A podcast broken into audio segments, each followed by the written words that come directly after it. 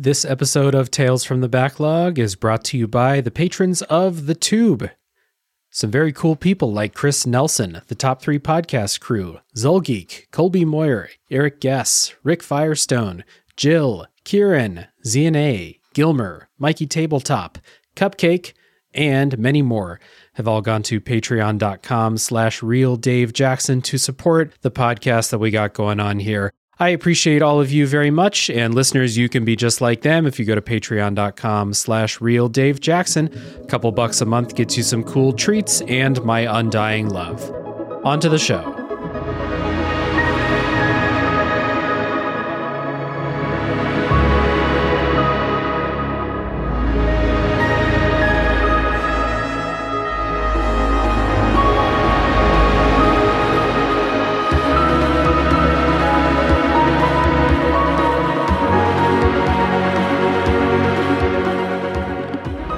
Hey, everybody, my name is Dave Jackson, and you're listening to Tales from the Backlog, a video games podcast where each week I'm joined by a guest to talk about a game we played. And my guest today is a friend of the show, a Spectral Volpine podcaster, and a uh, co host from Lightning Strikes Thrice podcast on the Pitch Drop Network, Ryan Beatty. Ryan, welcome to the show. Thank you so much for having me, Dave. Yeah, uh, good to have you on the show. And I think um, we picked the perfect game uh, for you to come on the show. really excited about this. Before we start talking about our game, which is uh, Tunic today, um, I want to kick it to you and uh, talk to um, the people listening about what Lightning Strikes Thrice is, because it's a podcast that I really appreciate. Um, so, yeah, what's it all about?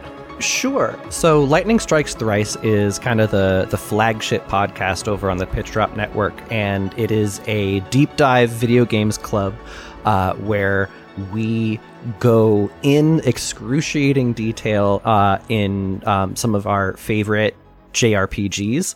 Um, typically, we cover things that are like both mecha- mechanically and thematically robust enough that we can cover it over multiple episodes instead of mm-hmm. uh, doing just one. And so, um, the reason why it's called Lightning Strikes Thrice is that the is that the show started doing all three Final Fantasy 13 games.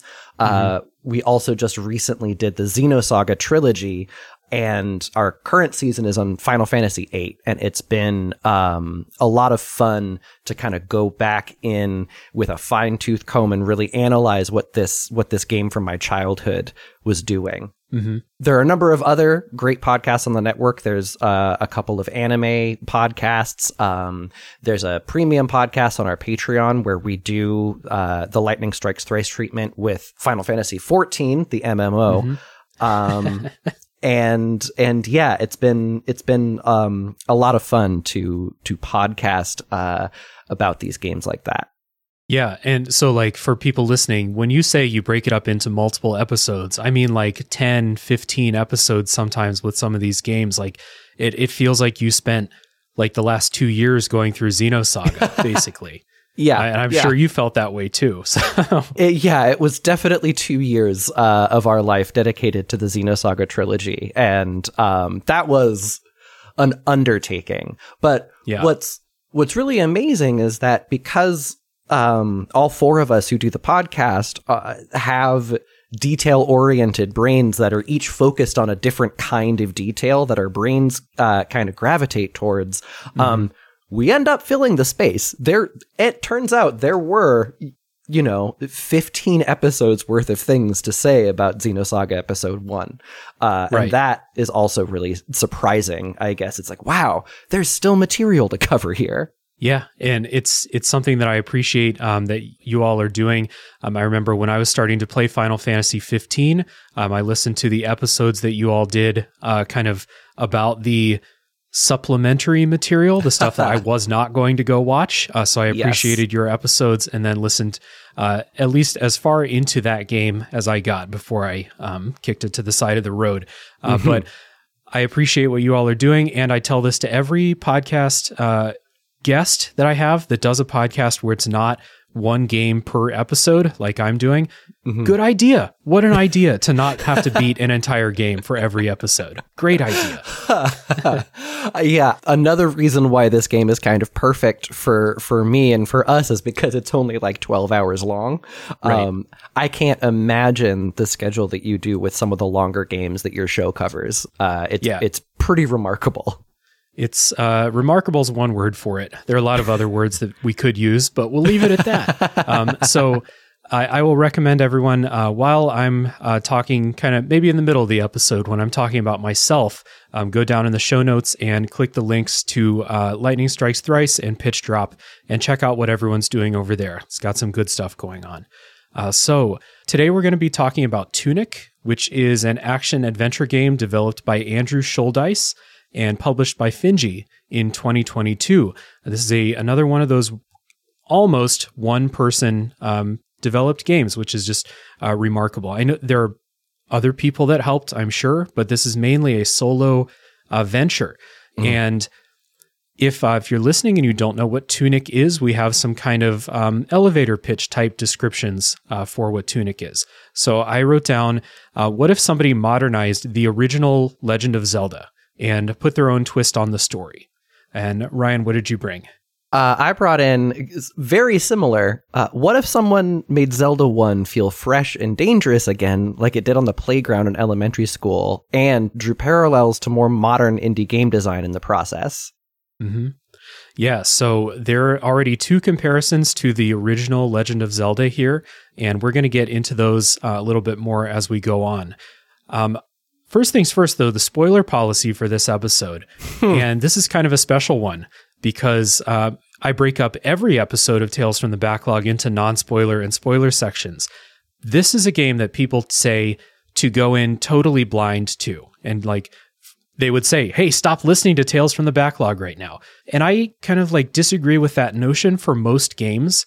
This one, though, I kind of agree with. Mm. We're not going to spoil. We've, Ryan and I have talked about like where we're going to draw the line in this episode. We're not going to spoil things that I think are cool discoveries. And of course, not, you know, big reveals and stuff like that. But this would not be the most outrageous game to hit pause, go play Tunic. Like Ryan said, it's only 10, 12, 15 hours long and then come back um, because this is primarily a game about discovery. This podcast will always be here for you if you want to stop and play the game. That being said, we're going to do our best not to spoil um, any of those discoveries, like we said. So, getting into talking about Tunic. Starting out every episode by talking about our histories with the game, what made us want to play it, uh, when we first played it, etc., etc. So, Ryan, I'll kick to you first. Guest always goes first. Why Tunic? Sure. Well, I really, really enjoy a game that requires some upfront commitment, I guess, on the part of the player. When a game asks you, like, hey, there's a lot of pleasure here, but you, you're gonna feel a little bit overwhelmed or frustrated or something along those lines uh, in order to get to that pleasure. That often appeals to me. Now, it the juice has to be worth the squeeze. I I I, don't like you know difficulty and obfuscation for the sake of it, but um, the word of mouth around this game was that it was very mysterious. People were talking about it like it was a deconstruction of certain kinds of video games and like a lot of you know very loving nods to the um more obscure parts of like old NES style um video game adventures. And through all of that word of mouth, I, I started kind of um, getting more and more and more excited about the game. And then when the, so, um, Dave, you and I, we know each other through uh, a different, a video game chat room, a, a, a Slack. And, um, funnily enough, the more divisive it got, the more people started getting frustrated with some of the bosses. Uh, the more people kind of started to throw up their hands when their progress was blocked. The more I was like, oh, I should. This game is. I should figure this out. I should try this. And uh, and and yeah, I think I think that was mostly it. What about you? Yeah. So um, it, it was one of those games for me where uh, I, I saw like the art style. I don't know if it was in, you know, a uh, a, a Game Awards trailer or a Nintendo Indie Direct or where I first saw it. Maybe it was just a YouTube video, but I saw like the art style, the way the the fox looks like a little. He's Link, but a fox, you know, Mm-hmm. and that kind of got my attention. And then, kind of like Inscryption, um, it it started to get all of these comments where people would be like, "You have to play Tunic," and I would be like, "Okay, what's cool about it?" And they're like, "I can't tell you. You just have to play it." So those things, I'm like, I'm that basically works on me. If you're like, you have to play this, but I can't tell you anything or I'll ruin it for you. Like, I'm like, okay, I'll play that. Sure. Uh, so I managed to avoid most spoilers on it, although I did have to wait. Um, this came out in 2022. It feels like it came out years ago now. Um, but I did have to wait until basically like November, early December to play it uh, when I finally got a uh, PC and got on Game Pass. But Hmm. Ryan, this this game was exactly like when I first started talking to you about like asking you to come on the show and talk about a game, and I was like, "Did you play Tunic?" I feel like this is like exactly the type of game that you would want to play and want to talk about because, like you like you said, we have some history like talking about video games together. This is like felt like a quintessential Ryan game. So yes. yeah, glad to uh, glad to have you on here because um, I think that we're going to have some uh, good uh, conversation points as we go through um, our experiences here. Uh, so mentioned this before, but want to reiterate: this is not a super long game. My playthrough took me about twelve hours. Um, there was more stuff that I could have done, so I could have played longer. But I, I don't really anticipate this being longer than 15, 20 hours for most people. Was that kind of lined up with your experience? Yeah. So, um, kind of when I was when I was scheduling time for it, I I was looking and and yeah, it's it's around twelve hours. Um, I could see myself, uh, you know, I could see myself going back and wanting to one hundred percent this game. I th- um, there's. There's a lot that I think would be pretty tedious and starting to hunt with too fine tooth a comb, uh, and so who knows? But yeah, it. I all in all spent around 15 hours in the game and um some of that was just kind of idle wandering um Yeah. so yeah it was uh it was it's like the sweet spot for a game where it's more than a snack but less than like you know an all you can eat buffet uh Yes. it's it's nice that way It's a balanced meal. Yeah. uh-huh Um, so yeah, this is a, uh good little transition into some quick kind of opening thoughts here about how we feel about Tunic. And I personally, I think that this is number one, a really awesome idea for a game. We'll get into what that idea is as we go, but the kind of recapturing of the memories that people have playing older games with the game manual in hand. You know, all those memories that I have of buying a game, reading the manual on the way home in the car, so that when I got home, I could start playing and know how to do it. This game is capturing that, and I think it's um, mostly successful. I had a pretty good time with it. Uh, I think this game's too difficult, and that kind of gave me um, some game created issues. And then this game relies a lot on you as the player to do a little bit of extra work and pay a little bit extra attention and connect some dots by yourself. And I always say that I want video games to trust me more. And I think this game trusted me a bit too much. Uh, so there was some frustration that I had in this game that was my fault for just being a little bit thick at times. Um, Hmm. so this this ended up being the game that I I really respect. I had a good amount of fun with it. I really wish I could Eternal Sunshine this game out of my brain and try again for the first mm-hmm. time, if that makes sense. How about you? Yeah, it's a weird, weird thing because this is a rare game that I think maybe adds up to less than the sum of its parts. And and mm-hmm. what I mean by that is that there were so many moments in this game where I was like, "Oh, wow, that is so cool." Where, you know, I unlocked another way that the game w- worked in my brain. Or um I got this new tool and all of a sudden I you know everything was kind of falling into place in my head. And I and I really loved those moments. And and I had at least one every single play session. But when I when I put it down, when it came time to pick it back up, I'd be like, ah, I don't, I don't know if I want to pick up Tunic right now. and one of the reasons is that there is a lot of repetition, um, because of, like you mentioned, the difficulty of the game and some of the encounter and environment design. Um, sometimes the level design is absolutely brilliant and sometimes it's mm-hmm. kind of maddening. And so there's, there's this, frustration time and this downtime that's kind of built into the structure of the game that unfortunately it, it kind of takes away from it because the combat by itself is not satisfying enough to want to keep doing these same things over and over and over again. And so mm-hmm. when you have to, it does take some of the shine away off the game. And so it's a game that I would recommend to a lot of people to try out and to explore. But, um, it's far from a perfect experience for me. Again, like you said, I I would love to be able to play this game again for the first time, but um it doesn't all hang together as a just a holistic like complete experience. Yeah. Yeah, I I got the feeling coming out of this that like this game was like a test of like what kind of gamer I am or like how my brain works when I'm presented with stuff like this. And I feel like I got like a C plus on the test. and I would just love to try it again. You know, mm-hmm. it's not a game where I would like to play it again for the first time to experience incredible story moments that will make me cry, you know, like the first time. Mm-hmm. It's just, I, I, feel like I can do better. Like, I just want another chance. I'm not going to get that chance, though. So, mm-hmm. kind of frustrating. yeah, yeah. So, uh, we're going to take a little break. Um, we'll listen to some Tunic uh, music. When we come back, we'll get into the story setup uh, for the game.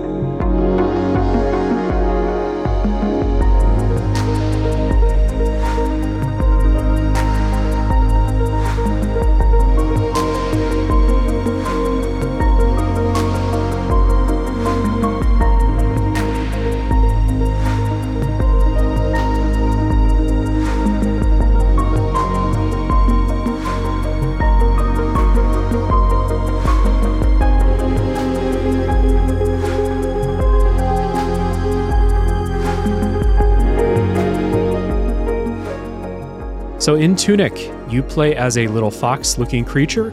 Uh, you wake up on a beach uh, with no fanfare, and off you go. And that is the story setup for Tunic. We're moving on to the next section. Um, literally nothing at the beginning. You just kind of wake up and you start moving.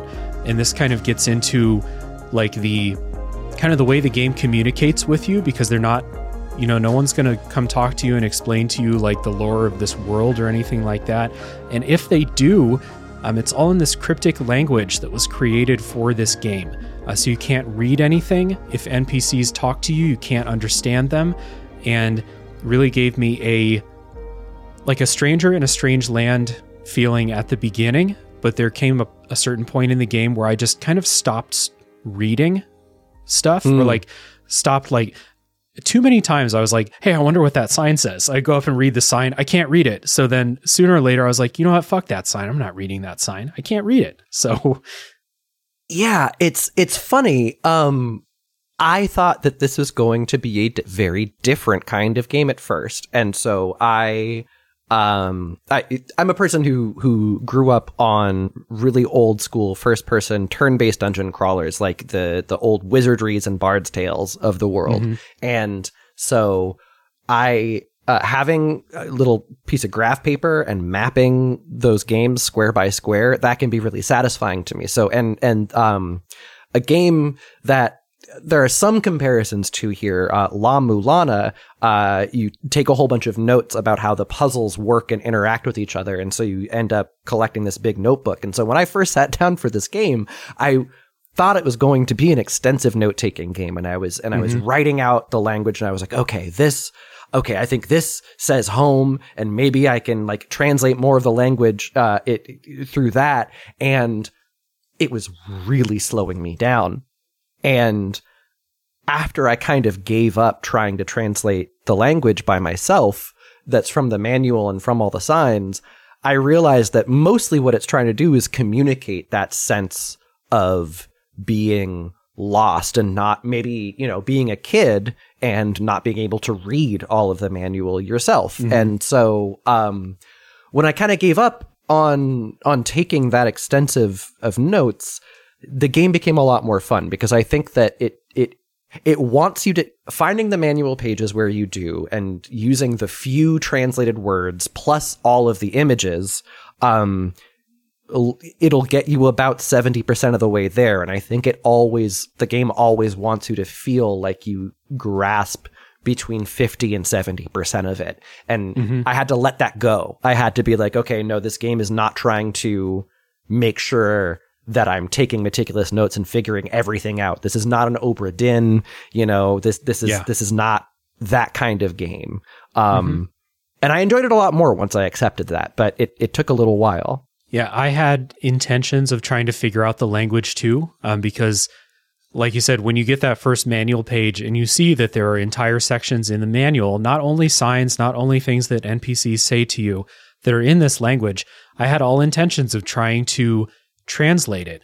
I quickly gave up. And then after I played, I went on YouTube and I, I watched a video that was like how to translate the Tunic language. Mm-hmm. And I can confidently say, even if I applied myself, there was no fucking way I would have figured it out. No, nope. Absolutely no way. So me either. Uh yeah, I and and in that way, you know, this game is in conversation with Fez. Um the music is very reminiscent. Um, a lot of the things that it does with a forced isometric perspective. That this, I feel like Shouldice had to have played Fez and kind of made this in quasi response. And Fez, the language is very one to one. Once you figure out what the trick is, it's all there. And hmm. this one, he purpose he saw that and he was like, I don't want to do a one to one cipher. I want to do something that is a little bit more alien and complicated, but still understandable if you really mm-hmm. dive deep. And I think he does that, but like, oh my goodness, there is no way that I would have figured this out by myself. Yeah. Same. So so we've talked about how this is all super cryptic. You, you are I don't want to say you're not going to figure this out. People listening who are thinking about playing, you might. Maybe you're mm-hmm. just, it works for your brain better than us. But the game is not going to rely on you to translate that. Um, the things that you find out by translating it are not critical information that you need to beat the game. Uh, so I'll say that. But they're also not hiding everything from you because uh, this is one of maybe the key feature of Tunic is as you play, you will pick up uh, pages of the game's manual as treasures in the game. And they are great treasures to find because they are an actual game manual that will teach you how to play. So, like an early one that you pick up will explain to you how your dodge roll works and how your iframes work. And it will say, like, your iframes are in this section of the animation of your dodge roll look for little dust clouds that tells you you have your iframes during that time. Um, and you'll continually find stuff like this throughout the game that teaches you how to play. And these end up being incredible treasures. Like, so the best thing a game can do to make me want to explore is to give me really cool treasure for mm-hmm. exploring mm-hmm. or puzzle solving or whatever. And these manual pages are incredible to find. Every time I found one, I was like, fuck yes, I learned something new about the game let me see how I can kind of improve my experience here. Um, mm-hmm. Did you, you got that same feeling then? Oh yeah, absolutely. And also when the manual gave me a hint, but because there was some untranslated piece of language, it's like, okay, it's not giving me everything, but it's giving me enough that I can try this. And mm-hmm. that was also a really exciting feeling of like, oh my goodness, uh, that that's how this works. And it's pretty incredible because a lot of game manuals really weren't as helpful as the one is in this game. I mean, right. it, it, it's you know, you coming home from the store, like you said, my imagination would be filled up with all of this manual information, but it, it, those games ended up being pretty intuitive at the end of the day. A, a few exceptions, you know, Star Tropics needing the manual, needing to dip a piece of the manual in water, uh, or you know, um, like Metal Gear Solid or something. Yeah, yeah, yeah. but but but for the most part, like this this game's manual does things that I wanted game manuals to do and they did you know in my head but not in reality it's so mm-hmm. yeah the feeling of picking up a new manual page and being poring over it and being like okay what's it telling me how does this connect to what i want to do next? And and even i mean it is is it a spoiler to talk about the maps in the manual? No no no. Okay um so they give you these little areas uh they, they they give you the area maps and you pick them up generally on your way to that area that's it's pretty even though there's tons of secrets hidden everywhere and there are multiple paths that you can go down generally if you really need a manual page for something it'll be along along the way mm-hmm. and i opened up the manual to just check to see what this the map of this overworld looked like and i noticed that there was a little fox icon and i realized that it was keeping my place on the manual as well. So I could actually use those maps actively because uh, I'm guessing my little fox guy was using it to orient himself. And so mm-hmm. he's like, okay, well, I'm here. And so now I, I can see on the map too, like, oh, okay. It, it, it's really, that was one of the big moments that I knew like this game was doing something special. Yeah. Yeah, the the manual is really an accomplishment and I guess before getting into like our experience with the manual, I just want to also point out this thing looks beautiful. Like mm-hmm. getting a new manual page and looking at it for information was always fun, but it was always fun just to look at it because the, it's like beautifully illustrated. Um, the the layout of it is really awesome. It's like it would be like the best of like a 30 page Nintendo Power profile on a game or like a magazine profile. It, it's really awesome to look at. And like I like I said at the beginning, like I had a, some amount of fun with this game. This this is it's it's not on like my 2022 game of the year list even, but I want this manual. I want to like mm-hmm. have it at my house and flip through it. It's it's just a beautiful kind of artistic work too, I think. hmm I agree completely. It it it's it's really cool. Yeah. So then the experience then. So this is kind of we'll get into the gameplay and like combat and stuff like that, but this is kind of like the key thing about this game is finding these manual pages, slowly learning about the world. Maybe you pick up a map, maybe you pick up something that explains a mechanic to you, something that was always there but you didn't know was there, stuff mm-hmm. like that. How was this experience for you? Did this land? About 80% of the time it did. Yeah. Um, which yeah, uh, it it was really really cool, and it kept the process of discovery going. Even as I started to kind of feel out the basic structure of the game, there were still mm-hmm. surprises because there were still manual pages that I was uncovering. And when it worked, it really worked for me. And when it didn't, it was like, ah, this is kind of annoying. It, it was really it, it when it flopped, it's a really deflating feeling. Mm-hmm. So uh, yeah, this it's a it was a game of high highs and more highs than lows, but then the lows were pretty low. Yeah, yeah, and I had kind of figured that if this manual thing is going to work on anyone, it's going to work on you, Ryan. Uh, so I, I'm kind of with you. Eighty percent, seventy percent success. Um, those moments where either you you're pushing forward into the unknown and you just really need a, a push in the right direction. You find a manual page that explains, like I said, some mechanic, or maybe you get the map, or maybe you just get a page that tells you, you know, maybe check over in this area next mm-hmm. or something like that, like a suggested route to follow or something. Those are great.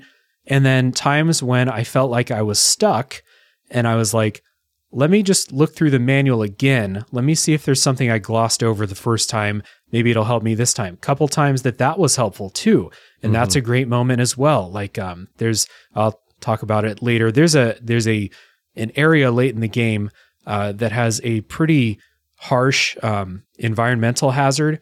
The manual told me how to deal with that, um, but I had to go back and look through at old pages uh, to find yeah. it. There were times though that I did not hold up my end of the bargain here. So like there is a very crucial, crucial thing in the game. I'm not going to spoil now, but it's very important for a, a difficult RPG type game. Um, the manual taught me how to do it. I looked at the page. I said, okay, cool. I can't do it right now. so I'll come back to this later. And then I just forgot. And I played like 10 hours of the game without it. And I was getting so mad. And then I someone pointed out to me, hey, why don't you just, you know, redacted? And I was like, ah, fuck. Dave.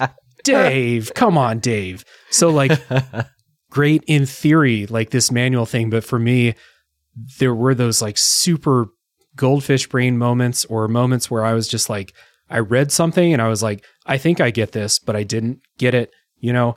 So it led to some maybe unnecessary frustrations with me. And I, I just, I gotta think like most people are gonna have some kind of moment like that, right? Like, I don't know how many people are gonna play through this game and 100% get it. I, I feel like they gotta account for this. And not to say that they didn't. I feel like my personal fuck up that I just danced around there was like one of the worst things you could fuck up on. But I I gotta feel like most people are gonna have a similar experience with that or with something else, you know? I wonder, yeah, I I wonder if you and I fucked up in the same way because Okay. my my early game was also full of like I I I heard, you know, it's like I I heard combat was difficult, but I cannot get through this. What is going on? Right. Um and yeah, and then yeah, it was w- when I figured it out it was staring me right in the face and I was just like uh, oh. So Mhm. maybe maybe our moments are totally different, but yeah.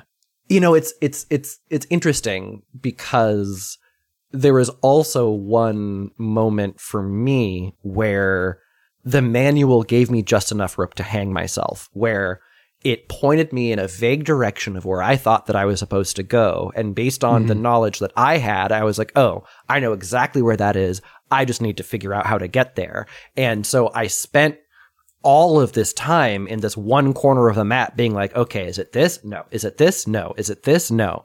And I had misinterpreted the manual. And in fact, I needed to be in some place entirely different. And, um, you know, that was a big part of Zelda 1. The, like, this feeling of being lost and then getting kind of frustrated because it's like, well, ha- well, I thought that I was doing the right thing. Why is why am I doing the wrong thing? Like that Mhm. it this is bullshit. Like that mm.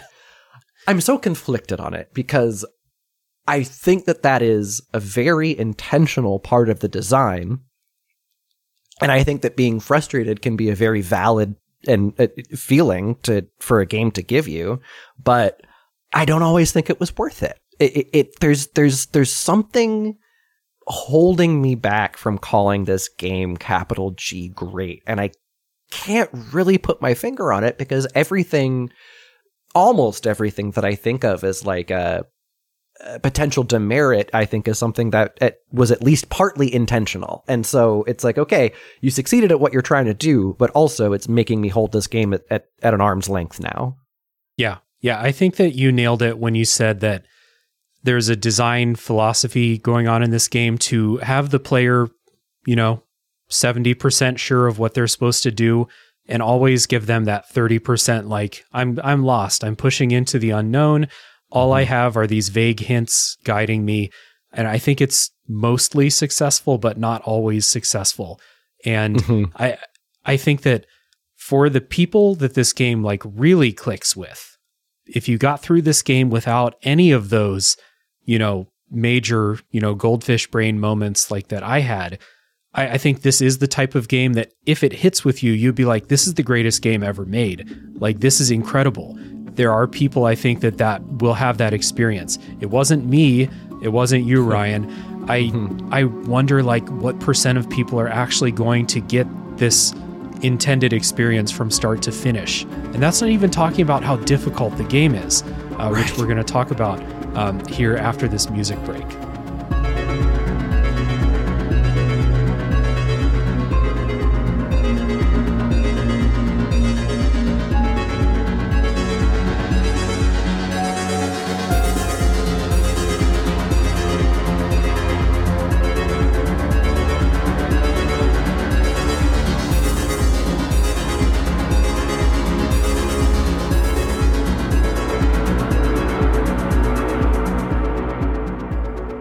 So this game plays uh, very much like a an isometric uh, action game, a Zelda game, a a Death's Door if you want to go with a, a recent game like that. There are some kind of Souls-like elements to it, although like I didn't get huge Souls vibes from this, though you know it does have a stamina system. You are reading attack patterns, memorizing boss patterns and stuff like that. I didn't get a huge like Dark Souls thing. This just feels like a really hard game to me. I don't know if that was your experience too. Yeah, it you know it it's it's always tough to kind of uh, to examine Souls influence because games like this had stamina bars before Dark Souls, and um, the stamina bar, the like dodge roll with iframes, and the and the like the the difficult encounters. Those are all things that people think of as Dark Soulsy.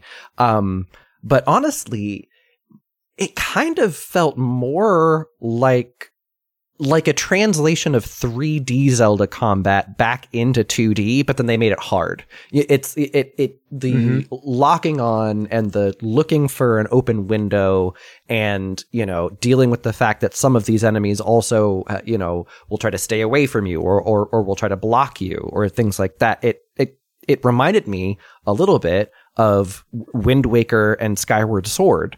Um, but demanding of a lot more rigor and and maybe also not tuned tightly enough to be able to demand the kind of rigor that it does. Yeah, that was a major sticking point with me. Is that um, this game is really hard. I have already mentioned that I did something in the game that made it harder for myself. I acknowledge that. Once I got that sorted out, though, I still think this game's too hard. Mm-hmm. And it, it really comes down to the amount of damage that you can take versus the amount of health that bosses have, especially bosses, um, the amount of field encounters, like when you're just going through levels and there are like 17 enemies that all rush at you at the same time. And unlike a Souls like or something like that, they will not give up if you run mm-hmm. away. They will pursue you across the entire map if they can. So that was a sticking point with me. Luckily, I played this after the reduced difficulty was patched in. Did you play mm. it um, on the redu- with the reduced, or was it before that was an option? It was standard. I, I played on the standard difficulty. Um, okay. And I will say that um, I had a lot more trouble with the regular encounters uh, than I did with the boss encounters in the first half of the game, and then in the second half of the game, most of the regular encounters I could it, it ended up starting to be trivialized once you have enough tools, and the boss encounters just kind of become hateful. Um, yes. I remember, you know, people were talking about the bosses and the first two bosses, I was just like, I, you know, I died a couple of times, but they were pretty simple. You know, I, I, I got them and it was, it was like being swarmed by seven enemies that, that do not give up. They don't have a tether. They just, like you said, they just keep following you. That was way harder. And then once that balance shifted, it, I really don't like the last boss of this game. I, I know that uh-huh. that's jumping way ahead, but like, you know, it's, it, it, yeah. Yeah. It's, um, it's a common point of criticism among people who've played it. And I totally agree. And I'm with mm-hmm. you that the, the difficulty balance between bosses and regular enemies does flip about halfway through the game, I think. And I was just glad I was playing on that reduced difficulty. So if you're listening, um, all the reduced difficulty does is have the damage you can take. It does not affect how much damage you do, how much HP the enemies have. It's just you have double defense. That's it. Mm-hmm. And I thought that that was a much better balance. Still not uh, right, in my opinion, but better. Um, there are also some other uh, toggles you can switch on, but they're like God mode things. There's invincibility and there is an infinite stamina toggle mm. that hmm. you can switch on. Um, I used the invincibility for the final boss because I was at the point where I was like, this fucking sucks. I'm not having fun. I just want this to be over. So yeah. I used that. And it, it, reminded me of something that I saw in a Noclip documentary uh, about the making of Death's Door, where that's another uh, very small team that made that game. And they talked about a struggle that they had where they had people play test it and they were like, "What are you doing? This game is impossible." And they realized that since they play it all the time and they're a super small team, they don't have dedicated playtesters that play it all the time. They were like, "We didn't realize it's so hard because we're so good at it." Mm. And I wonder if that was something that that the difficulty could be attributed to in this game too because that reduced difficulty was patched in 6 months after the game released even. So Interesting. I really got me thinking about that because this the default difficulty I think is hateful in this mm-hmm. game. Yeah. Mm-hmm. The difficulty ends up going against a lot of the philosophy of the game, which is about that sense of discovery. And that sense of discovery grinds to a complete halt once you have to do the same run 13 times in a row. Mm-hmm. Um, and it's like, okay, I'm not getting you any new pages. I'm not seeing any new areas. I'm not opening up any new shortcuts. I'm just banging my head against this. And also, I can't even sprint past it because I don't know where the next screen transition is going to be, which is the only thing that stops the, the enemies from following you. Uh-huh. Um, so yeah, I, I agree. I think the diffi- default difficulty is, is pretty hateful, uh, and cruel. And, um, that being said, I'm not sure if I would have if I would have bumped it down to easy. It, it, it's just not the kind of person I am, um, mm-hmm. and that I see a default difficulty and I go, oh, this is the game that the developer wanted me to play. Right. Therefore, I need to do that, and it, mm-hmm. that's not, you know, I don't think that way is more correct or anything. Um, that's just my own personal preference. Yeah, yeah, hundred percent. The other thing that I think makes this difficulty subtractive from the game is that I don't think the combat is bad, but it's very, very simple. Uh, mm-hmm. You have a three hit sword combo, you have a dodge roll, you can block, uh, you have a parry. The parry timing I found to be impossible to get a hold of. Uh, so mm-hmm. parry was not part of my vocabulary um, in this game. And it's all governed by stamina, uh, or the amount of times you can dodge, I'll say. But if you run out of stamina, then you are uh, a sitting duck, uh, basically. Mm-hmm. So the fact that this combat, specifically like the melee combat, um, you get ranged attacks, but you're governed by magic, so it's not unlimited. You cannot stock up in like a huge way. The fact that it's so simple led me to a lot of frustrating things where it's like the only way that I'm going to beat this boss is to no hit it basically or like 100% it. Mm-hmm. There's no it, there was no like, you know, I'm fighting a boss, let me reassess the tools that I have, see if there's something else I could do different. Maybe there's like a consumable that I've been carrying that I didn't use, maybe that'll be helpful. You can't do that in this game. You just have to master it. And when you die in 3 or 4 hits, you have very limited heals. Um, mm-hmm. Your healing is not a full heal every time you heal. It's a it's a percentage. All these things add up to a combat system that would have been a lot more fun if the difficulty was just a lot less. Yeah. Yeah. yeah. Um, and to go along with that, I mean, we've kind of talked about it kind of at, at angles, but not head on. Um, some of the encounter design is, is also really hateful because it will present you with a room or like an open area on the water that will have four enemies strategically placed so that it looks like if you're really careful, you can do the souls thing and lure yeah. one out at a time. But actually, as soon as that one enemy gets an exclamation mark over its head, everyone else is alerted and all of a sudden they're all swarming at you and you you just don't have the tools to fight four enemies at once. Yeah. Um, and the the targeting and the way that blocking is tied to your targeting uh, can also be super frustrating because there could be like some flying enemy trying to shoot you from off screen, but you can't you can't spin your shield fast enough to face it, and so you just have mm-hmm. to eat that hit without any defensive vocabulary. And so when I'm trying to figure out a bot or, or or an enemy that has you know a big shield in front of it and figuring out when it lifts its shields back or you know how to strafe around behind it or whatever it can be fun but as soon as there's like more than two enemies that I'm fighting it becomes almost impossible yeah I, I never felt like I had great um, crowd control options in the game. Mhm. The only real crowd control that I could find was to just try and line up the enemies so that my sword hits all of them at the same time um, instead of uh, you know there's there's just not a whole lot of options and like I, I we're we are in the middle of complaining about the combat a lot and I really just think this would have been fine if the game was not so damn hard. hmm I, I don't Mhm. think that the difficulty. I don't think. The, let me put that the other way. I don't think this combat system supports the game being as hard as it is. If I you agree. had more tools, or if the game was easier, this would have been fun. I would have had a lot of fun with it, and I did Mm-hmm. have fun sometimes. Um, some of the early bosses in the game, I had a good time trying to learn, um, even though I was handicapping myself uh, without realizing it.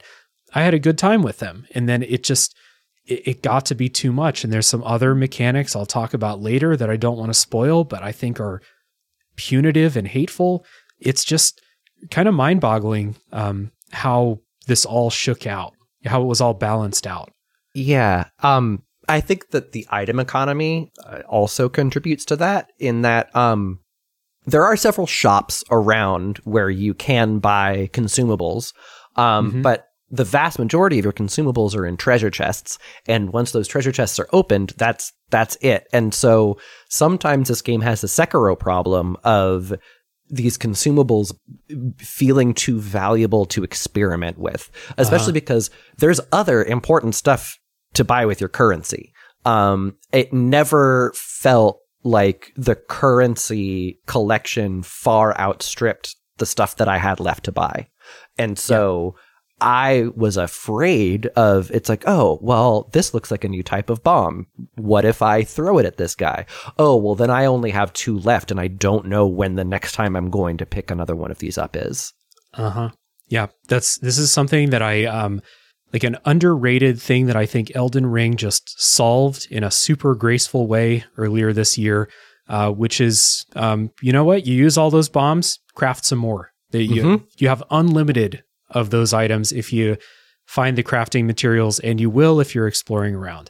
Uh, this game doesn't have anything like that, so like you said, some of those consumables did feel like some of them were too good to use on things that I thought like, yeah, I'm having a hard time, but I'm going to have a harder time after this.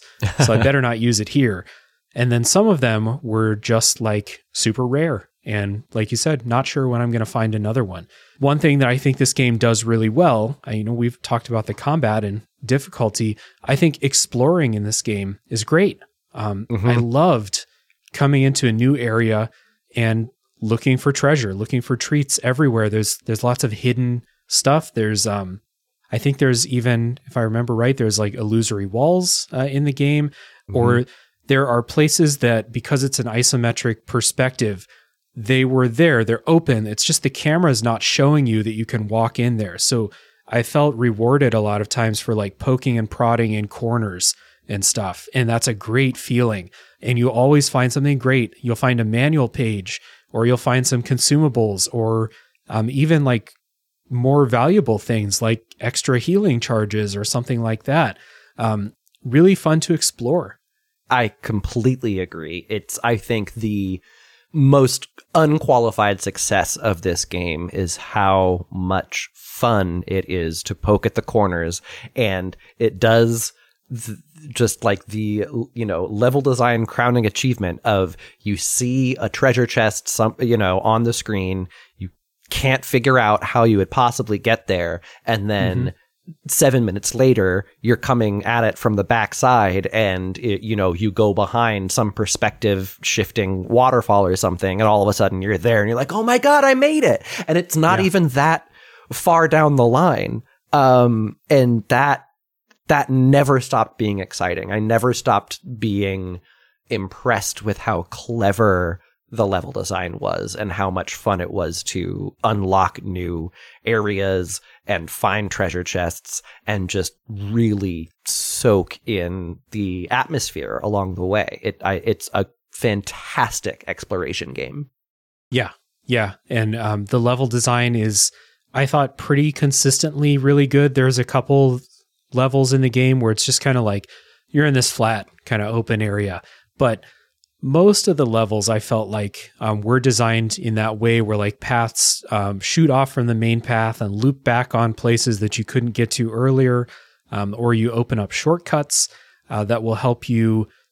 Um, you know, like you, you push forward in that kind of soulsy type of way. You're running out of healing. You find a shortcut that leads you back to your your checkpoint, um, basically. And those are always great feelings. And one thing I really appreciated in this game is that those shortcuts are not always like just one way doors that you open up um, or like kicking down a rope or something. A lot of times that shortcut was always there. You just didn't know it was there because of the perspective that the game is giving you. And every time I got like a like a Lucille Bluth seeing Gene Parmesan like ah that's great like every every time never got yeah. old like really appreciate that yeah yeah it's you know we um we've we've mentioned Fez before, uh, and it definitely has some of that. It also has some uh, of that iOS game Monument Valley vibes mm-hmm. to it, where uh, because of the forced isometric perspective, um, it, yeah, it, it, you find yourself going behind something that you didn't realize you could go behind, or going yeah. through something that you didn't realize initially that you could go through, and then all of a sudden it's like, oh hey, I know this place. I'm back here. Oh, yeah, like like you said, this was always here. That it's that is so so neat. Yeah. It's like um if you've played Fez, listeners, in Fez you could rotate the levels and it would open up new paths for you. You can't rotate it in Tunic, but I feel like if you could, it would be very similar. It's just they're designed in that same sort of way, just you can't rotate it. You're going to find out that that other path is there by coming at it from another angle and endlessly really really good. Uh, so like the the combat was hit and miss. We'll say there were times mm-hmm. when I was having fun with the combat, and there were times when I really hated it. But going through the levels, exploring, finding shortcuts, finding treasure, even doing the puzzles, like the puzzles are fine in this game. I had I had Zelda fun doing Zelda type puzzles. You know what I mean? Mm-hmm. Like if you're into that, this game has it.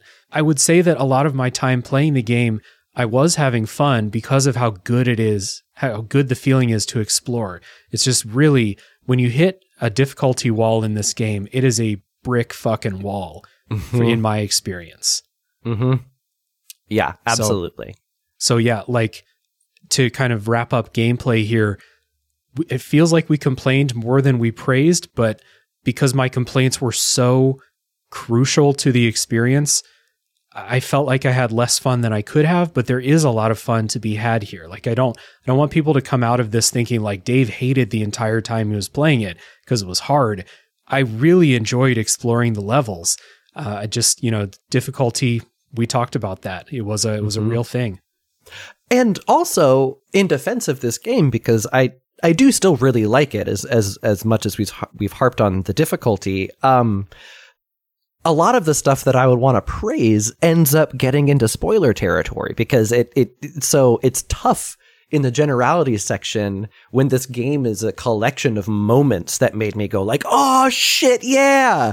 It's it's it's tough when we're avoiding spoilers in this section to to explain exactly what parts of this game were so magical. But, you know, yes. it, it I I I think that if I were to give my most charitable and enthusiastic reading of why this game is still worth playing, it's because it recaptures that feeling of early Zelda where each new discovery opened up a whole new world of possibilities.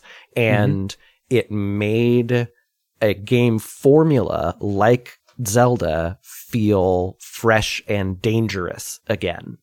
Um, yeah which is you know it's the, it's something I really appreciate because um, Zelda before Link Between Worlds and Breath of the Wild started to feel extremely incredibly rote and by the numbers and to have something that follows the same overall outline but still feels right with possibility is something that's really special. Yeah, well said.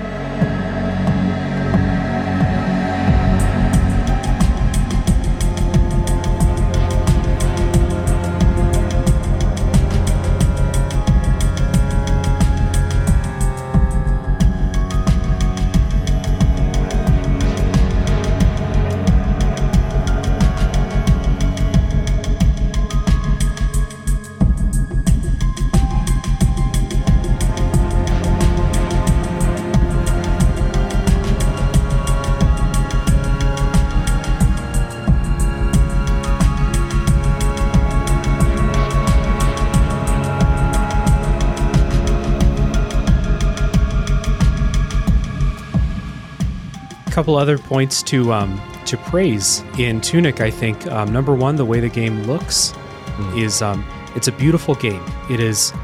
It's it's when I first saw it, I thought I actually I want to play this on Switch. This feels like a game where I want to like play in bed and uh, cozy up and play. And the more I started looking at it, I was like, actually, I want to play this on the highest resolution that I can because it looks really, really nice. Everything is soft but crisp. Like, mm-hmm. if that makes any sense of the way I'm describing it, um, it it's yeah, really good looking game, very colorful.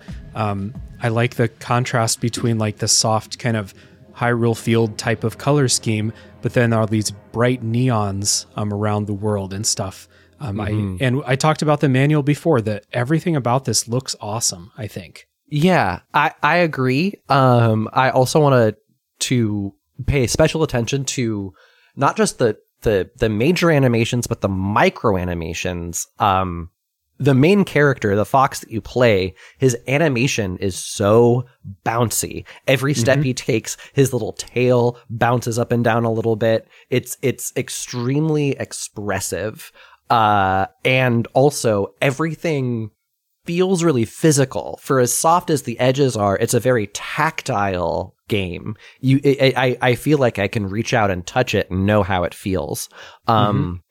And another actual visual visual touchstone, which might, eh, eh, if you look at these two games side by side, you might be like, Ryan, what the fuck are you talking about? But um, some of the ways that it repurposes mythical video game imagery and you know kind of like ancient machinery uh, mixed with nature and stuff like that reminded mm-hmm. me of uh, the game uh, Superbrothers Sword and Sworcery It has this kind of feeling of trying to uh, trying to update the visual magic of of this kind of like old ancient rundown machinery amidst um, an overgrown world kind of vibe um, mm-hmm. and some of the uh, kind of uh, more spoilery environmental designs in this game really recalled Superbrothers Sword and Sworcery to me.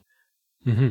I haven't played that game, but I will. Uh, I'll take your word for it. And you're right. That kind of that mix of, like you said, ancient machinery, uh, very Breath of the Wild in that way, where mm. you have that juxtaposition of the Guardians with the kind of nature's healing type of vibe that that game has. Um, yes. Also, very similar here. You talked about the micro animations, uh, especially with the main character. I will also praise the big animations um, because for as difficult as the game is, I do want to give it credit that if you memorize enemy animations, um, you will know what's coming. Um, I often felt like I didn't have enough time to get out of the way of what was coming, but I did know what was coming, both with enemy windups and also sound cues uh, with a lot of um, some bosses that I'm thinking of and a lot of field enemies too. So praise there as well. Absolutely. I agree there. And speaking of sound, the soundtrack, uh, saving, in my opinion, some of the best for last. I mm. love this soundtrack. Um, it is not the soundtrack that I expected uh, when I saw this game. You know, I thought it would be. It, this game's incredibly Zelda inspired. I thought I would have like bombastic Zelda tunes.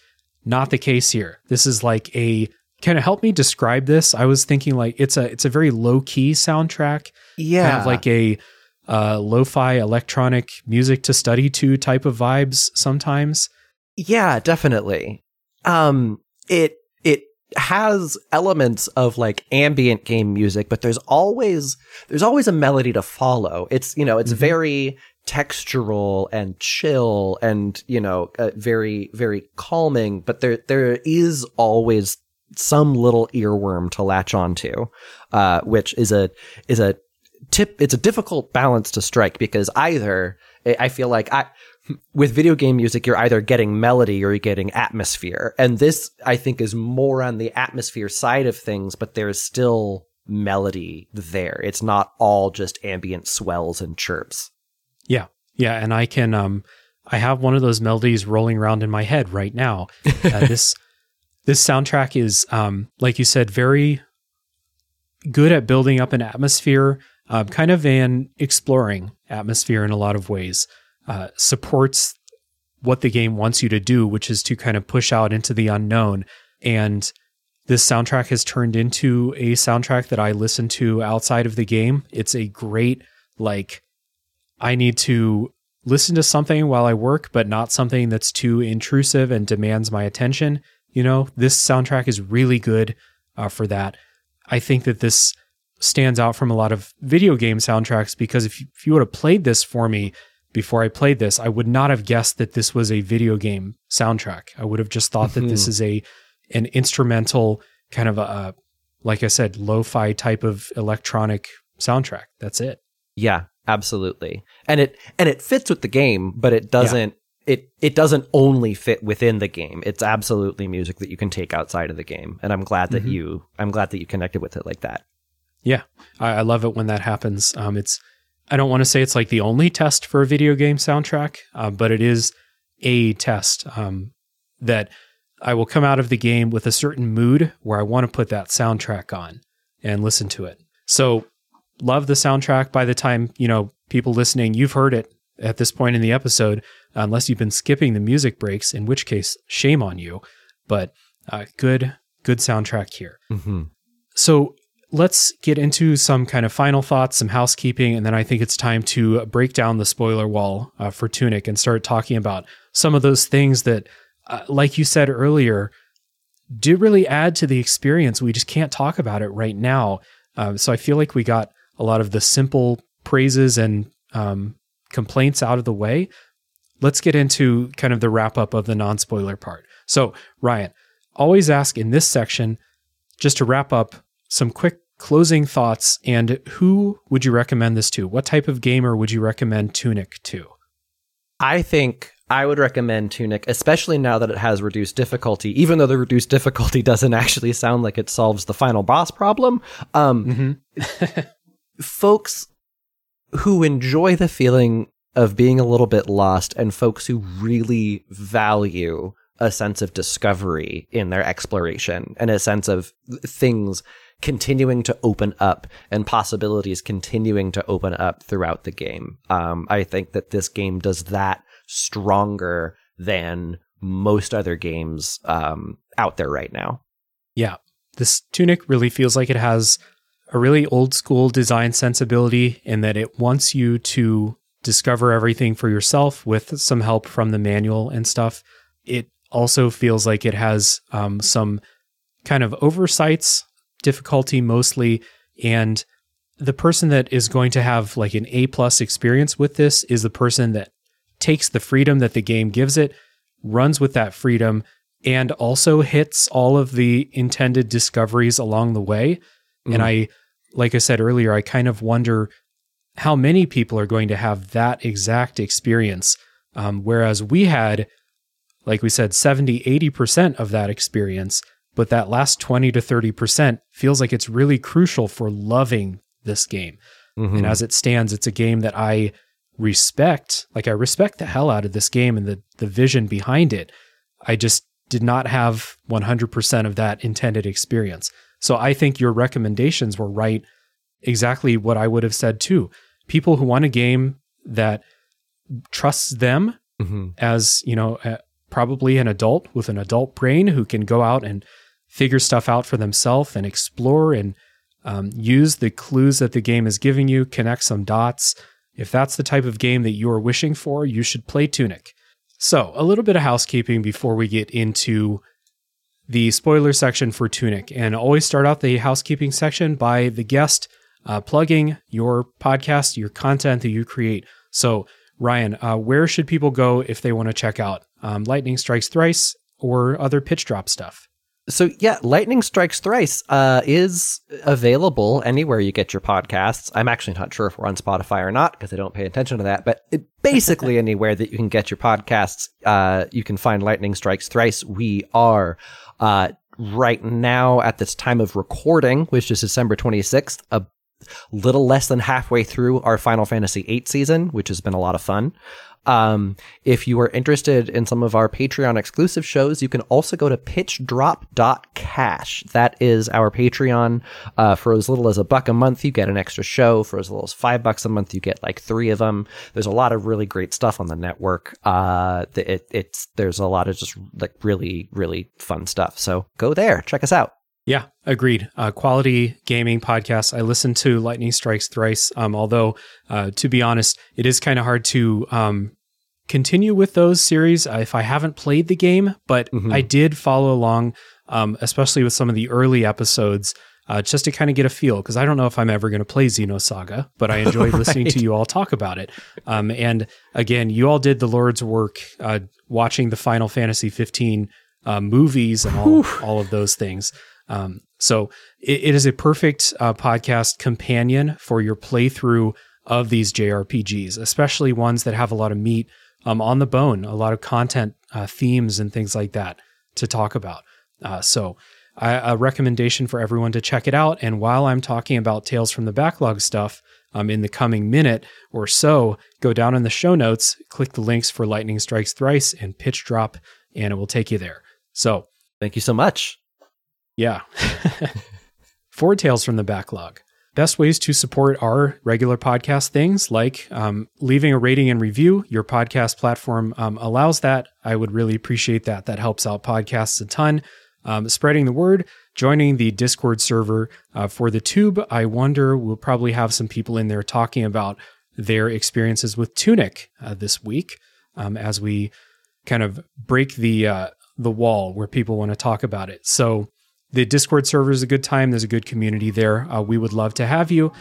The Tube, uh, which is the network for Tales from the Backlog and a top three podcast, also has a Patreon page. Um, if you would like to support that way, that would be great. And I have another show called a top three podcast, where every episode is a top three list, usually not about video games. So if you want to hear me talk about other stuff, that's the place. Mm. So, Ryan and I are going to take a break. When we come back, it's spoiler time for Tunic.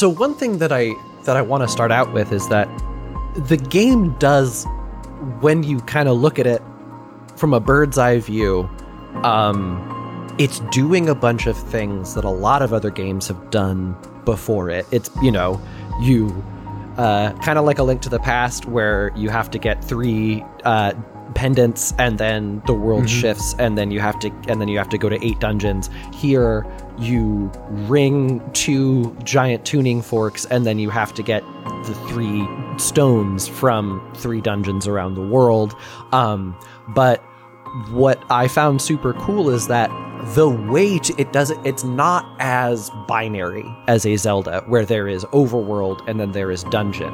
They bleed into each other and on your way to the dungeon you're going through a unique environment where you're being asked to do unique things. Um, i'm thinking of seeing the dark tomb on the map being totally I, I did not understand how to get through it um, mm-hmm. and then seeing the little lantern on the manual page, going down south, thinking that I'm sequence breaking, and finding the lantern that I needed, and being like, oh, okay, now I can go back up through there. And that technically, that dark tomb is not a quote unquote dungeon. You're not getting a pendant, there's not a boss at the end of it, but it is a unique area that has. Um, a puzzle or to figure out how to get through it and um, you you have to go through it to get to the next major, you know, area. I think mm-hmm. that that kind of going throughout the whole game, super cool. Yeah. So that first section where like you said you you're ringing the two forks and then you're getting the three keys. I thought that section was pretty masterful at Mhm. leading me, but not leading me too much, letting me explore to my own heart's content and kind of stumbling into the desired path, not having any trouble with like I didn't have any times in the first, you know, half of the game where I was like I have no idea where to go. Never happened. I was I felt like I was always like I think I should be going this way. If not, I might find something cool, but when I actually did go down that path, it was the next place that I was supposed to go. Mhm. And I think it was really, really expertly laid out um, in that way. This first section of the game, though, um, which uh, I'm curious to see if we did have the same experience, I got through the entire part of getting the three keys without upgrading my character at all because that was the thing that I saw the manual page for. And I was like, I saw it and I was like right before a boss or something. And I was like, because I think you pick that up before you fight the Forest Guardian boss or something like that. Mhm. And I saw that page and I was like, okay, upgrade my character. Cool. Let me go try this boss, see how it goes. Then I'll think about upgrading. Fought the boss, completely forgot Mhm. and then did not remember until I was literally like maybe it was the last boss to get the last key. It was the one on top of the church. wow. Um, Got there without upgrading. So I beat I beat the big mech uh, tank boss the without an siege upgrade. engine. Mhm. Yeah, the siege engine. I did all that with no upgrades, and I started to go in my my Discord channels and stuff and and be like, uh, "This game's too hard. I hate this because Mhm. that boss on top of the church is really difficult." And people were like, "Are you are you upgraded?" And I was like, "Am I what?" They were like, "Yeah, you get a manual page that teaches you how to upgrade." And I was like, "I didn't find that fucking page. Where is it?" And then I looked at the manual. I found it. Um, I'd had it the whole time. I just forgot. yeah, that's it's so the, we did make the same mistake, but I did not not as long as you. I I I lasted until that very first boss uh, before you ring the second bell, and so you know I'd made it. It, it it's still a good like three three and a half hours of the game, Mhm. um, and then that that boss, it was actually running from all the crocodiles on the way to that boss, where I where I was like there has to be something I'm missing. And I look, I had looked at that manual page so many times before I realized it was saying because I th- I was like, oh, I just I have these in my inventory now, so clearly I'm upgraded now. Um, but no, Oh. you you you have to make the offerings, and it costs money. And that was the piece where all of a sudden I was like, you know, my health bar isn't getting any bigger, my defense doesn't feel any stronger. I maybe maybe these stat upgrades are are just kind of a lie and then nope nope i i just didn't understand how to do it so yeah.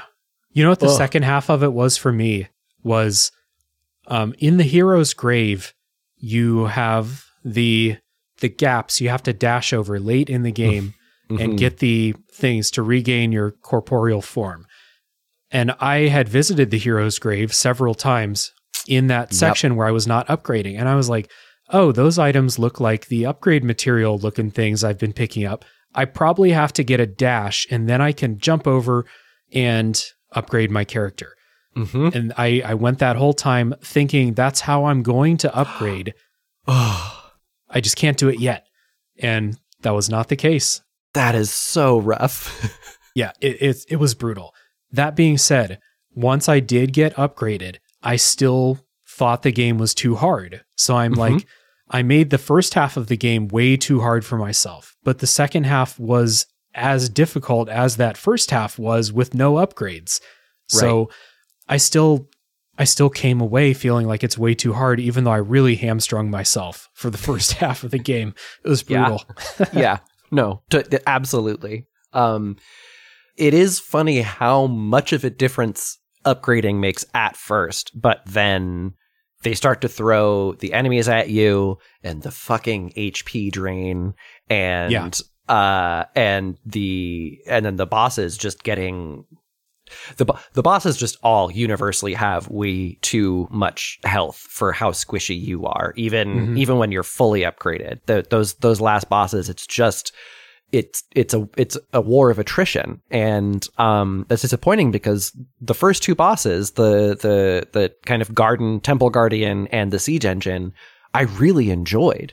Yeah. Um, it, realizing that the trick to the siege engine was staying really close to it with the exception of like one or two attacks and that actually not only that but staying close to it and dashing at the right times mean that some of its own attacks where it like poops out the magma balls and then and then they make a beeline towards you that could hurt the boss too. Like that stuff was so cool. And so when I stopped being able to enjoy the process of figuring it out because I was just dead in two hits. It those bo- bosses stopped being fun.